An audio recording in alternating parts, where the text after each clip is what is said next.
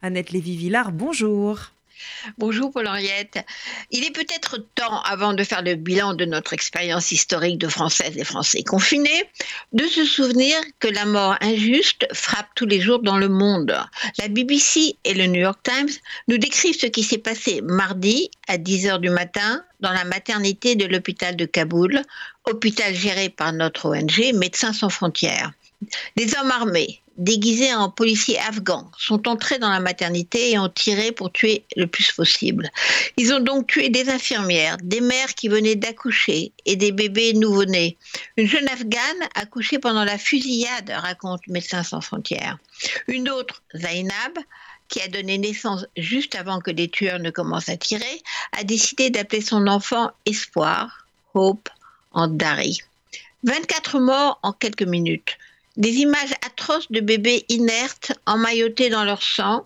Les forces spéciales afghanes ont donné l'assaut et tué tous les assaillants talibans. Cet attentat à Kaboul nous rappelle que la guerre continue dans toute son horreur. La situation n'est donc pas si grave chez nous, même si l'attaque d'un virus invisible et imprévisible a poussé la moitié de l'humanité à s'enfermer pour se protéger de la pandémie. Partout, le coronavirus a provoqué une crise. Et comme toute crise ou guerre, elle a frappé les plus vulnérables, renforcé des inégalités, en particulier pour les femmes. Pourtant, elles ont été en première ligne dans la bataille. Le monde constate que c'est une bande de femmes qui fait tenir la société. Les femmes, énumère le monde, représentent 91% des aides-soignants, 83% des enseignants du premier degré, 90% du personnel des EHPAD, 90% des caissiers tous des métiers finalement apparus comme essentiels aux yeux du public en cette période de crise du Covid-19.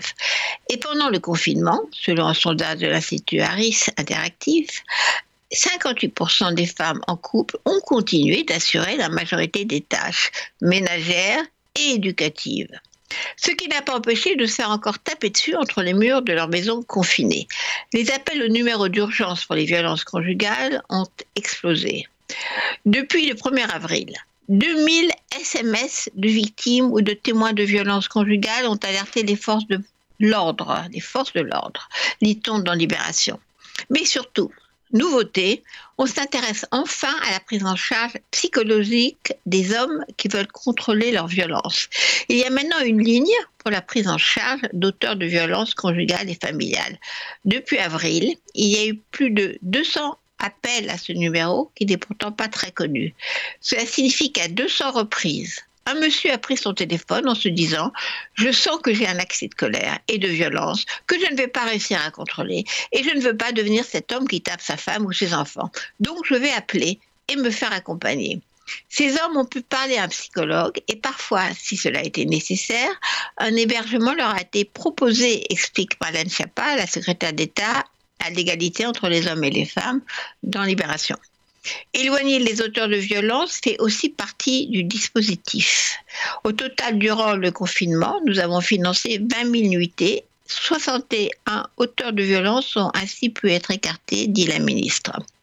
La montée de la violence pendant l'épidémie est un phénomène général. Ainsi, le journal Haaretz a publié une enquête qui montre l'augmentation des suicides de femmes en Israël victimes de violences pendant le confinement. En première ligne tout de même, les femmes, et pas seulement en soignantes et caissières. C'est le directeur du magazine Le Point, Étienne Fernel, qui explique ce matin sur France Inter que le sort de l'Europe est entre les mains de trois femmes. Après la décision de la Cour constitutionnelle allemande de bloquer le projet de la Banque centrale européenne d'injecter des centaines de milliards d'euros pour éviter l'effondrement économique en rachetant des obligations d'État, l'Europe risque d'exploser.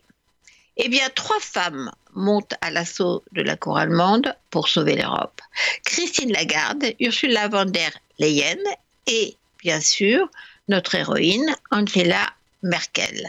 Le Covid-19 a-t-il finalement accéléré la montée au pouvoir des femmes? Alors écoutons la très pacifique Carole King qui chante avec James Taylor You've Got a Friend.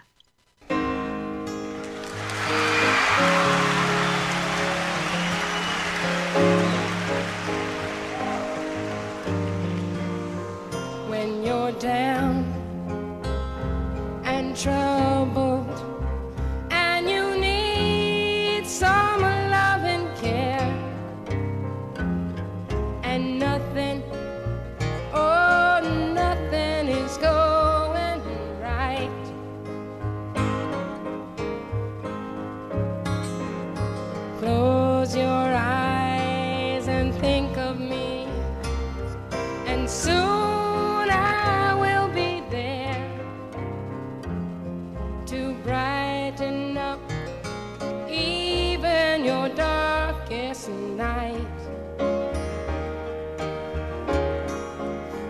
just call out my name, and you know wherever I am, I'll come running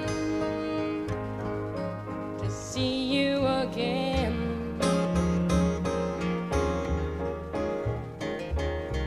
Winter, spring, summer, or fall.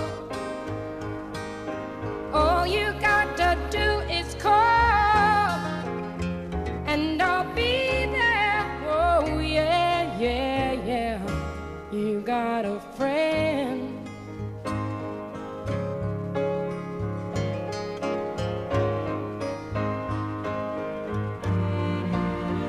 if the sky high above you should grow dark and full of clouds,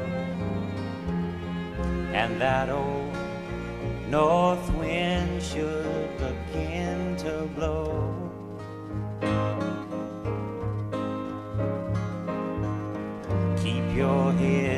together